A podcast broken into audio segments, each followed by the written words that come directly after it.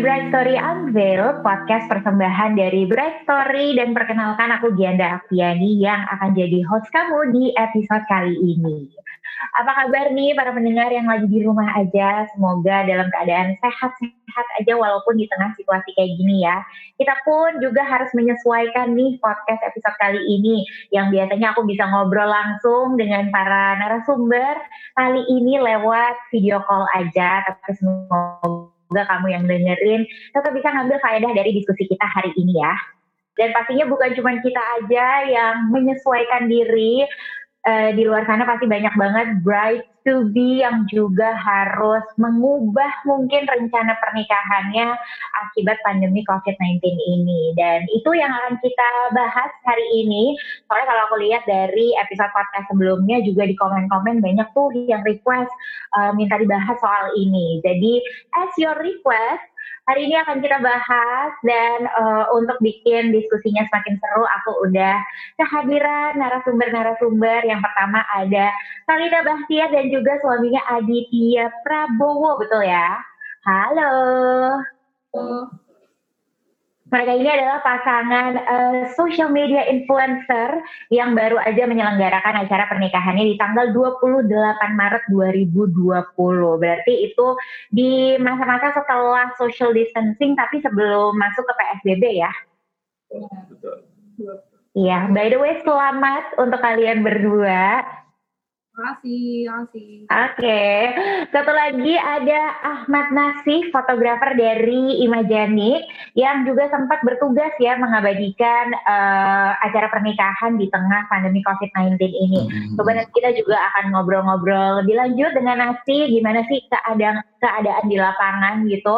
Tapi siap, sekarang siap. aku mau nanya dulu sama Kalita dan Adit nih uh, pastinya banyak banget penyesuaian uh, di masa-masa kamu mempersiapkan pernikahan di tengah-tengah uh, pandemik ini. Cuman aku pengen tahu kalau boleh di-share apa aja sih yang terpaksa harus jadi berantakan gara-gara ini semua.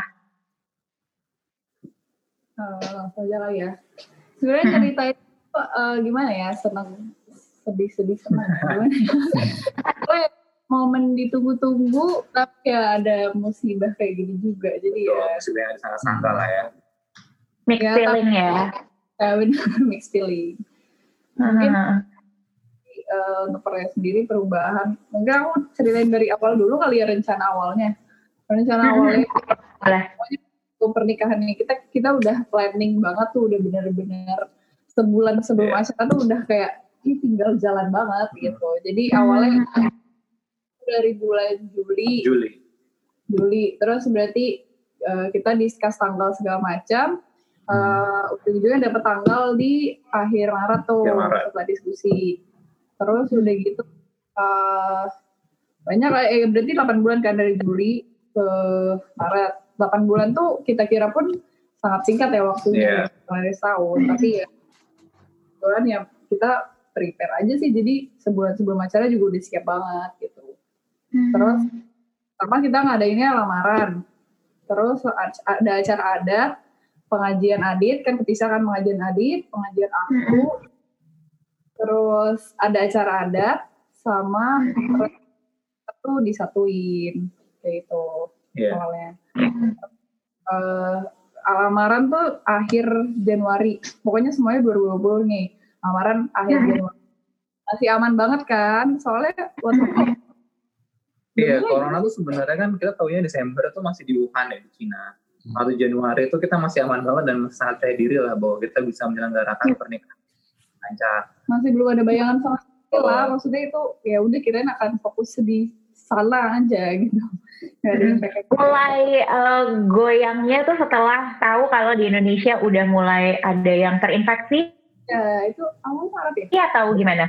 Sebenarnya tuh uh, sebelum kita mulai goyang di rencana pernikahan kita itu sebenarnya mm-hmm. pas dan honeymoonnya juga ke salah satu negara yang terdampak waktu itu yaitu ke Jepang. Oh. Nah kita tuh udah mulai. Oh, honeymoonnya itu yang terdampak ya. Oh. Nah, jadi kita udah kayak sedih banget honeymoon cancel itu karena hmm. Jepang duluan kan yang cruise itu ya. Betul. Cruise itu kan terimpact lumayan besar dan dia uh, pasti ya nggak lama ke kotanya lah itu kan pasti prediksi orang-orang. Terus ya udah gitu.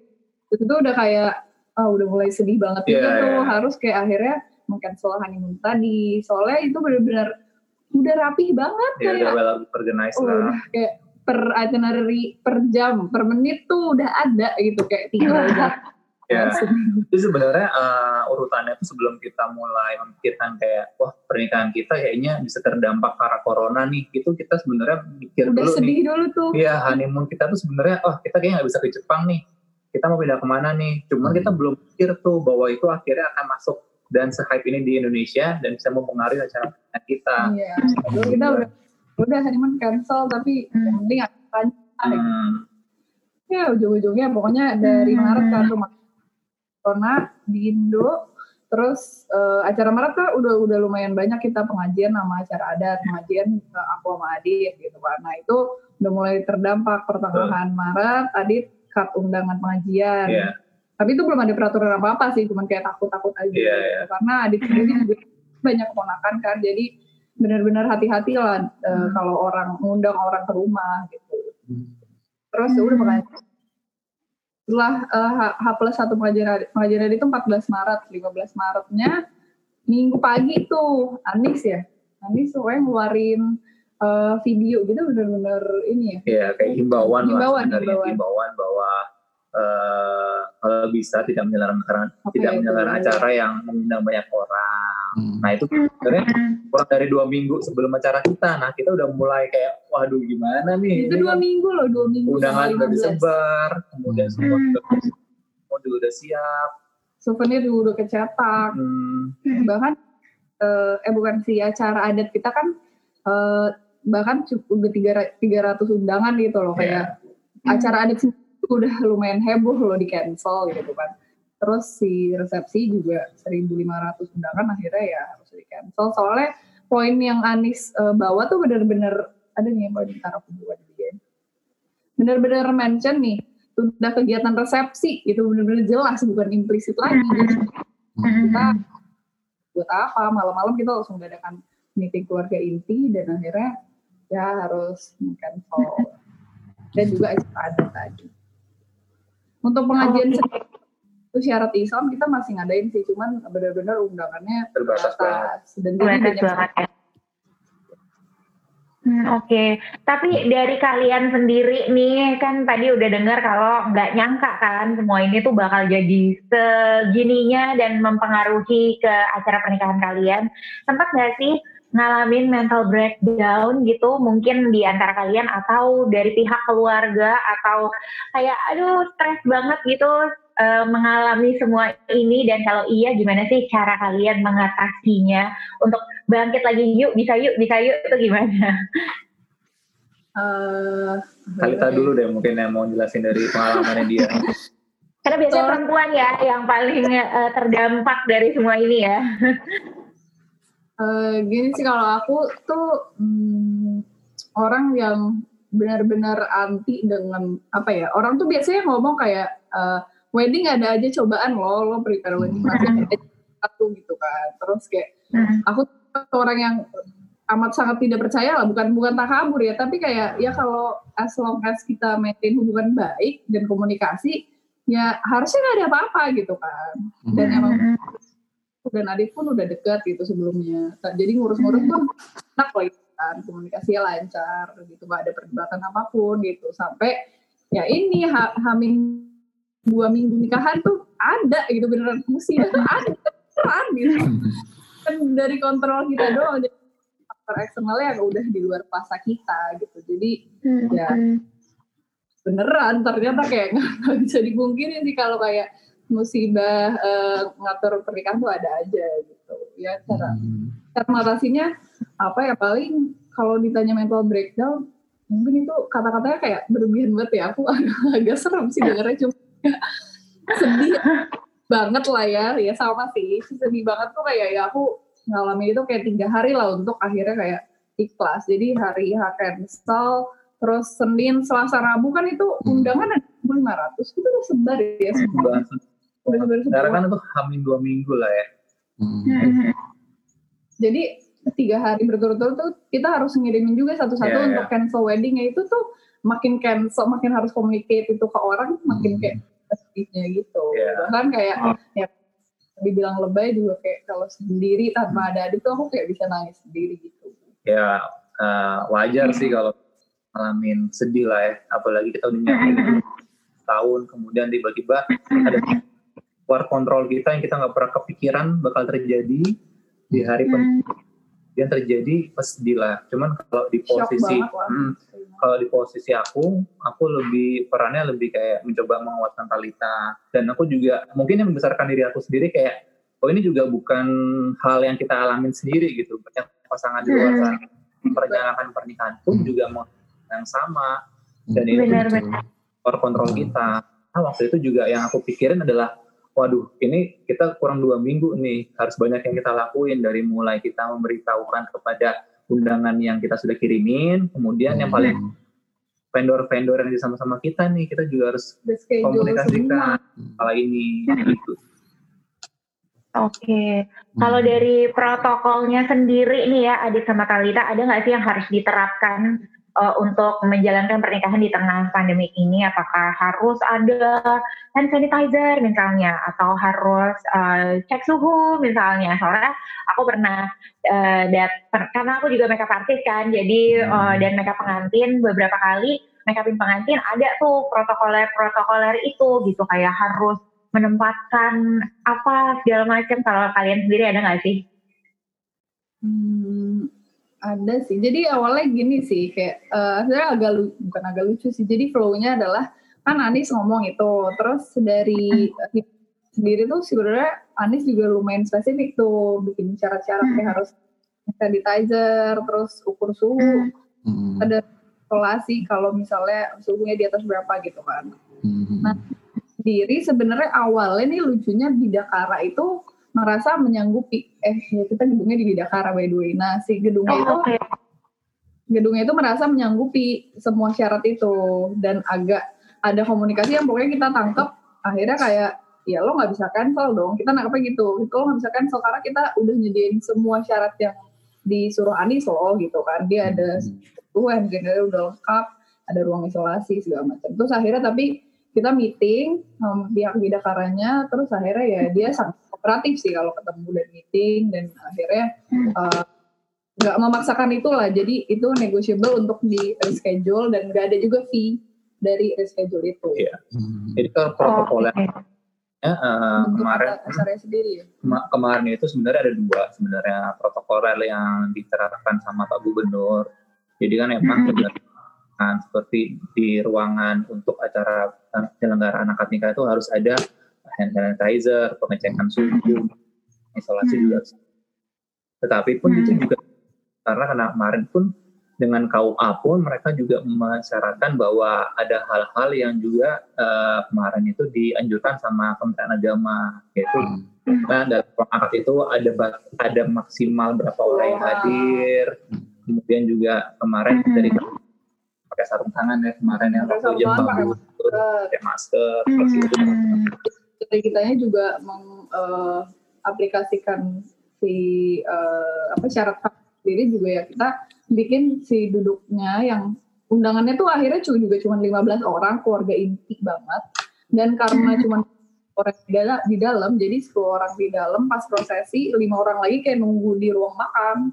Nah 10 orang yang di dalam ini meter gitu. Terus udah gitu hmm, ya itu pakai masker. Terus bahkan nih pas aku izin kan izin ke bapak terus kayak ya uh, izinkan uh, nikahkan anakmu lalalala gitu. Terus aku tuh pas mau bapak pun salam cium tangan sebelumnya disemprotin hand sanitizer gitu. Oh my god. Udah akhirnya ya padahal udah siap nih kayak udah ngomong terus kayak mau salam eh sebentar kata Iko. Terus dia disemprot. Dulu Oke, okay, jadi seketat itu ya hmm. proses proses. Hmm. Oke, okay. kita ke mm, kita ke nasi uh, dulu. Hmm. Sekarang aku juga pengen ngobrol-ngobrol sama nasi dari pihak vendor siap, nih siap. ya. Uh, ada nggak sih uh, gimana keadaan-keadaan kamu dengan klien Imagenik? Maksudnya apakah ada perubahan? Apakah mereka hmm. banyak yang melakukan perubahan uh, konsep pernikahan pastinya? Hmm. Karena kalau aku sendiri jadi banyak yang cancel gitu, banyak yang cancel, banyak yang postpone atau hmm. banyak yang jadi aku nggak jadi ngadain uh, resepsi nih, jadinya cuman keluarga inti aja. Kalau nanti sendiri gimana? Hmm. Ya uh, kita dari segi vendor yang pasti sedih sih ya. Uh, kita juga banyak klien yang akhirnya uh, batal, yang akhirnya postpone kayak gitu. Hmm. Cuma banyak uh, kisah-kisah dari klien yang uh, jujur kita sebagai vendor ikut sedih juga dengarnya. Hmm. Uh, ada beberapa klien yang terpaksa batal, terpaksa postpone uh, karena berbagai, apa, berbagai macam alasan lah. Ada yang memang calonnya kebetulan nih lagi di luar negeri nih mbak. Jadi oh. uh, pas hari H mau pelaksanaan sebelumnya memang negara tersebut udah lockdown total, nggak bisa keluar area kan. Jadi mau nggak mau pasti uh, postpone tuh baik akad maupun resepsinya kan nggak mungkin ya nggak ada calon uh, suaminya kayak gitu. Nah terus uh, banyak juga sih uh, klien yang uh, para brides ini yang akhirnya mau nggak mau uh, acaranya dibagi dua kayak gitu kan. Jadi uh, akadnya dilaksanain duluan, kemudian uh, resepsinya uh, ditunda sampai beberapa bulan berikutnya kayak gitu. Hmm. Nah, cuma kita uh, waktu itu uh, ngerasa banget pas emang pertengahan Maret sih waktu itu. Hmm. Jadi kalau uh, Talita sendiri kan tanggal 28 ya tadi ya? Iya. Yeah. Tanggal 28. Nah, nah, kita tuh ngerasa dari mulai tanggal uh, belasan itu udah mulai kerasa tuh di pernikahan. Impactnya mulai, mulai kerasa uh, ya? Betul, sudah mulai ketat. Jadi uh, emang update dari pemerintah kan juga per hari ya mungkin ya waktu itu jadi hmm. uh, mulai dari acara memang dibatasin, hmm. kemudian uh, resepsi ditiadakan kayak gitu. Terus baru sampai benar-benar akad uh, hanya di boleh di KUA aja itu kita ngerasain kayak gitu. Jadi emang uh, banyak banget sih para uh, brides yang akhirnya uh, merubah uh, acaranya kayak gitu. Acaranya ya. banget sih ngerasain kayak gitu. Hmm. Yang kebayang juga adalah kerugiannya nih dari pihak hmm. bride dan groom to be. Nah kalau hmm. dari Talita sama Adit sendiri nih ya balik lagi kerugian apa aja sih yang kalian harus hadapi dan kalau boleh di share nih sama bride to be atau groom to be kira-kira berapa persen kerugiannya kalau berkenan? Kalau kerugian yang major gitu nggak ada ya soalnya rata-rata hmm soalnya vendor-vendor kita juga sangat kooperatif lah yeah. dan mm-hmm. yang sangka sih ini juga di luar kuasa kita iya. kan yeah. bukan kita yang mau tapi rata juga nggak ada risk ya mungkin tadi juga yang menyambung yang disampaikan Mas Nasi tadi lah maksudnya mm-hmm. kita juga menyangkal jenis seperti ini dan alhamdulillah yeah, semua yang kita vendor-vendor yang tadi sama-sama kita itu semuanya banyak yang mau mengerti kooperatif mm Nah, dari posisi kita itu paling yang sulitnya itu adalah mereschedule-nya, mencocokkan hmm. jadwal nah, mereka vendor-vendor ini gitu. Hmm. Kalau ya, alhamdulillah sih semuanya. Paling ini aja sih undangan oh, yang iya, benar, benar, udah itu doang. Cara undangan kita harus cetak lagi. Oh, kan, okay. hmm, pasti. Hmm. Oke, okay. nah tadi kan uh, kalau vendor-vendornya Talita dan Adit berarti kan sangat bisa kooperatif gitu ya semuanya. Hmm. Nah kalau dari Mas Nasi sendiri dari sisi vendor ada nggak sih perubahan TSP? Apa karena pakai juga hati nuraninya gitu jadi kayak eh, nggak uh, minta cancellation fee misalnya yeah. atau apa gitu ada nggak sih perubahannya atau emang dari awal sebenarnya di kontrak tuh udah ada TNC untuk force hmm. manager. Ya, jadi uh, kalau dari Imagery sendiri kita pasti ada terms and condition di tiap uh, invoice-nya. Jadi biasanya kalau hari-hari sebelumnya nih kayak uh, hamin sebulan kita kalau hmm. memang ada brides yang perpindahan tanggal itu kan pasti kita akan kenakan charge karena sudah hamin satu bulan. Cuma karena emang ini kondisinya uh, force major uh, darurat banget ya. Jadi kita juga sama-sama ngerti lah kepada uh, brides kita juga turut uh, ngerasain sedihnya gimana uh, acara yang udah disiapkan mm -hmm. jauh-jauh uh, hari itu terpaksa di cancel atau dipospon atau memang hanya diadakan hanya keluarga inti aja jadi mm -hmm. uh, memang kita uh, sama tadi yang dibicarakan sama Talita juga nih kalau uh, dari kita free of charge kalau emang uh, terpaksa pospon atau malah uh, karena imajinasi sendiri timnya terbatas jadi kita satu hari itu handle maksimal empat tim jadi emang ownernya akan turun langsung pas di hari H Nah itu uh, karena memang terbatas, at least misal kita terpaksa hmm. harus uh, di hari itu lima acara, otomatis uh, dana klien kita pasti akan kembalikan 100%. Karena emang kondisinya nggak memungkinkan kita memaksakan uh, hmm. event di hari tersebut yang sudah ganti kayak gitu sih kondisinya kayak gitu. Itu dari kita. Gitu. Oke. Okay. Hmm. Oke. Okay. Balik lagi ke Talita sama Adit. Berarti kan pas lagi ngurus-ngurus segala dokumen menuju pernikahannya, itu kan udah mulai social distancing ya. Berarti hmm. banyak yang harus dilakukan secara online. Kalian sendiri ngalaminnya gimana? Apakah jadi lebih sulit atau malah jadi lebih gampang? Kadang nggak harus bolak-balik ke kantor apa gitu misalnya? Kalau dokumen sendiri sebenarnya kalau bertanya dokumen, dokumen kita udah rata-rata udah, udah lengkap hmm. udah lengkap semua jadi benar-benar pokoknya hamil sebulan tadi kita udah siap ya udah benar-benar yeah. tinggal jalanin jadi pas psbb gue hmm. hmm nggak ada sih ya Iya, kalau pengurusan dokumen kita belum ada. Malah kita tuh masih sempat ngerasain uh, kan biasanya kalau sebelum menikah itu ada bimbingan di kelas itu kan. Iya. Kita masih masih, masih sempat ya. Oh, itu masih. Uh, oh. Januari. Masih Januari. Januari, benar-benar masih jauh hmm, oke oke. Belum masih sebelum acara. Sorry kenapa Talita? Uh, kalau terkait dokumen maksudnya udah kita udah udah prepare itu semua sebelum Maret gitu. Jadi pas hmm. masuk Maret heboh-hebohnya yeah. kita nggak ada masalah sih terkait dokumen. Paling ya melengkapi KTP saksi. Oh iya ada sih ini. Uh, jadi saksi itu kan juga berubah. Jadi saksi aku sebelumnya itu udah ya tua lah gitu hmm. masuknya. Hmm. Cuman tetap aja syarat tuh kan harus ada saksi dong. Kita harus ya, cari tulis ya saudara tapi lebih muda. Nah dicariin hmm. lagi ulang. Nah KTP itu kan baru, ya itu ada itu dokumen juga sih masuknya KTP hmm. saksi baru. Jadi pengumpulan ke KUA-nya nggak mungkin fotokopi asli dong. Jadi ya cuman by WA itu aja sih. Hmm, oke. Okay. Tapi berarti semuanya lancar-lancar aja lah ya kalau masalah dokumen gitu. Oke, okay.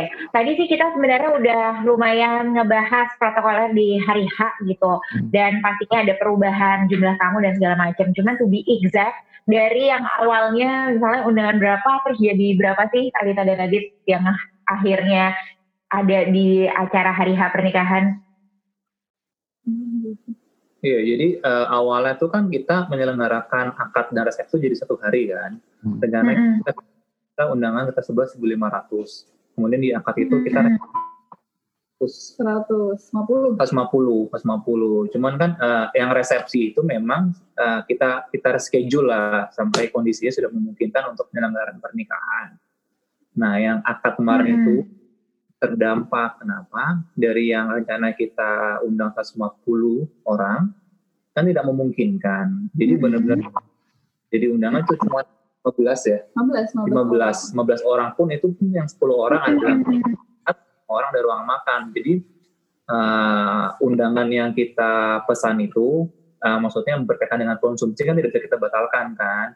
Jadi Soalnya dari ada minimum 100 porsi. Jadi yeah. mau gak mau pokoknya hari A apa yang terjadi kita cuma 15 orang tetap yeah. makanan itu jumlahnya 150. Eh 100. 100. Minimum ya. Jadi yang hmm. 50 orang harusnya kita undang untuk menyaksikan acara kita itu kita potong cuma uh, jadi 15 orang hmm. gitu. Jadi banyak banget tuh kan ya. sisa makanannya. Hmm. Cuman mungkin kita uh, kemarin juga manfaatin teknologi online ya. Jadi kita beberapa teman dekat sama saudara yang mau menyaksikan ya. kita okay, yang kita nggak bisa di acara tersebut secara langsung menyaksikan, kita mungkin menggunakan Zoom ini. Hmm. Jadi oh, oke. Okay. Iya pakai Zoom. Tapi itu lucu juga sih kita pakai itu kan baru awal-awal banget ya. Eh maksudnya ya Zoom juga baru berkuar banget terdengar hmm. gitu. Solusi ketemu gitu. Nah itu pun kita nggak tahu tuh ya kayak fitur-fitur uh, 40 menit maksimal berapa partisipan. Kita kayak pede aja. Kayak tahu orang. Bukan aku sih yang darah aku. Tapi itu kayak ya, terbatas cuma 20 orang gitu. Hmm. gitu. Ya itu pun 40 menit kan ternyata. Yeah. dan pokoknya lucu kebuang waktu 40 menit tuh sebenarnya belum sah tapi kayak ya bikin room baru wah itu ribet deh ibarat. Soalnya kebayang. taman juga kan pada pakai ya ya ya ya oke. Okay. nah tapi kan namanya uh, setiap kejadian kan pasti ada silver liningnya gitu hmm. katanya ya. Kalau kalian sendiri nih sebagai baik uh, Kalita dan Adit sebagai couple dan juga Nasi sebagai vendor apa sih silver liningnya nih dari uh, kejadian ini? Terserah mau Kalita Adit dulu atau Nasi dulu? Duluan aja. uh, Bali hikmahnya ya hikmahnya tuh hmm, belajar ikhlas sih itu benar-benar sangat berarti dan kayak kapan lagi aku belajar segininya gitu. Itu benar-benar kayak hmm. maksudnya kayak aku tuh abis ini abis ter, maksudnya abis ikhlas kan tadi tiga hari mental breakdown terus kayak setelah itu ikhlas tuh masalah yang dihadapi yang kecil-kecil setelah itu tuh kayak gampang aja. Maksudnya kayak lebih masuknya ke hati tuh kayak oh gini ya udah harus apa gitu kayak lebih ikhlas lah gitu. Karena yang kayak hal karena udah melalui yang tersulit ya. Benar jadi itu sih saya pelajaran yang paling uh, berarti di sini saya hikmah yang bisa diambil paling itu terus belajar sabar juga dong maksudnya menghadapi oh, terus oke okay. ya paling itu sih yang paling paling apa paling kita rasain ya hikmahnya apa Oh sama paling uh, jadi berasa aja gitu apa manfaatnya ketika kita tuh punya hubungan baik sama vendor-vendor sendiri. Jadi hmm. harus mengkomunikasikan ini tuh lebih enak juga gitu. Hmm. Mereka Iya kan mas, Sasi ya. Iya iya betul betul. Berasain kayak gitu. Iya, jadi kayak kreatif lah gitu. Karena kita kita tuh dari awal hmm. planner jadi ngurus sendiri jadi uh, lebih deket lah sama vendor-vendor. Oke, okay. bisa jadi notes juga tuh untuk brides to be atau grooms to be ya, untuk menjaga hubungan baik dengan para vendor. Jadi kalau misalnya amit-amit ada apa-apa, bisa lebih enak komunikasinya. Eh, kalau gitu nih gimana? Hmm. Apa sih silver lining dari semua ini? Kalau aku sih jadi lebih banyak apa weekendan ya, karena kan kita nggak bisa weekendan walaupun di rumah aja, tapi iya. tadinya weekend kita full kerja. Gitu. Kalau Mas Asi gimana? Uh, kalau dari kita sih yang pasti uh, ya kita nerima kondisi sih keadaan dan emang kita kan berhubungan sama banyak klien dan banyak banget klien yang terpaksa uh, merubah rencananya. Jadi kita emang pendekatan satu-satu waktu itu PR banget sih sebenarnya. Jadi emang ada banyak banget klien yang terpaksa pindah dan uh, case setiap klien kan beda-beda. Cuma kita coba hmm. mengerti dan berikan solusi entah memang terpaksa acaranya dibagi dua atau memang hanya sementara diadakan uh, akadnya dulu aja kayak gitu. Terus kalau hmm. dari manajemen sendiri ya mungkin udah uh, perlu waktunya buat evaluasi juga sih. Jadi uh, kita dari awal Maret uh, semua karyawan udah kita work from home. Jadi alat-alat uh, komputer kita uh, kerja dari rumah semua kayak gitu. Jadi data-data kita kirim dan untuk manajemen sendiri ya kita tetap sih uh, kayak gini ya aplikasi Zoom ini berguna banget buat koordinasi hmm. gini dari rumah jadi uh, ya kita jadi bisa evaluasi dari manajemen kemudian kita juga bisa hmm. atur strategi uh, marketing baru kayak gitu kita nyiapin hmm. terus baru buat vendor uh, ini saat yang hmm. tepat buat istirahat sih sama kumpul sama keluarga karena terutama kan kita sebagai uh, terutama saya nih sama Imaja ini kan kita pekerja weekend yang biasanya weekend nggak pernah ketemu yang istrinya kerja gitu ini saat emang kita kumpul sama keluarga gitu sih paling dari kita. Betul. Oke. Terakhir deh satu lagi, hmm. um, pasti kan ini banyak berarti yang dengar juga yang mungkin lagi deg-degan atau lagi panik hmm. karena uh, tahu kalau acara pernikahannya pasti akan terdampak hmm. gitu mau ada pesan-pesan yang bisa saling menguatkan nih kita di sini dari Ralita Adit dan juga Mas Nasi? Kalau dari uh, saya sendiri sih pribadi uh, yang udah pernah ngerasain nikah juga ya. Jadi mungkin ini saatnya uh, uh, kita buat sama sama-sama evaluasi. Mungkin kita juga uh, hikmahnya dikasih waktu lebih nih buat mempersiapkan pernikahannya lebih uh, matang lagi kayak gitu. Terus juga uh, buat para bers juga uh, apa pengantin baru juga mungkin ngerasain ya namanya kehidupan pasca pasca pernikahan ini kan uh, beda banget. gitu. Jadi mungkin saatnya lebih uh, mempersiapkan ke situ sih. Jadi mungkin hikmahnya itu sih buat para bride jadi tetap semangat namanya perjalanan menuju yang baik insya Allah juga prosesnya akan baik semua. Insya Allah amin Amin. Kalau dari tadi tadi? Ya hampir sama sih sama Mas Nasi. Mungkin uh, kita kan sekarang dikasih waktu lebih nih untuk mempersiapkan resepsi walaupun sebenarnya hmm. kita sudah siap. Jadi mungkin ada yang kemarin kita karena ada beberapa yang mungkin kita masih belum uh, belum sesuai itu bisa hmm. kita uh, ada dijas lagi untuk dan ada lagi Pak? Uh, sih ya maksudnya tetap semangat aja soalnya uh, semangat semangat semua orang ini juga tahu lah impactnya apa jadi ya, kalau kasih sama vendor-vendor atau pihak KUA atau apa saling pengertian lah gitu yeah. tidak menghambat gitu karena sama-sama hmm. terkena musibahnya ini ya hmm. ke semua orang semua layer gitu semua iya betul Iya, tetap semangat sih, benar itu. Oke. Okay. Semangat. Oke, okay. tetap semangat. Semangat semuanya, semangat, semangat para brides. Semangat. Iya dan untuk uh, brides dan grooms to be yang lagi ngerencanain uh, pernikahan tapi harus jadi online nih sekarang semuanya. Karena harus dilakuin di rumah aja tenang kamu nggak sendirian.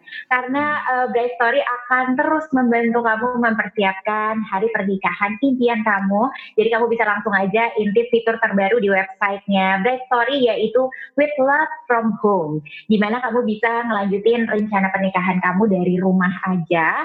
Karena kamu bisa nemuin update terkini juga soal COVID-19, tips membenahi rencana pernikahan yang mendadak harus berubah, terus juga berbagai template gratis dan tips hubungan di kala pandemi ini. Karena itu juga nggak kalah penting ya karena pasti semuanya ikutan stres.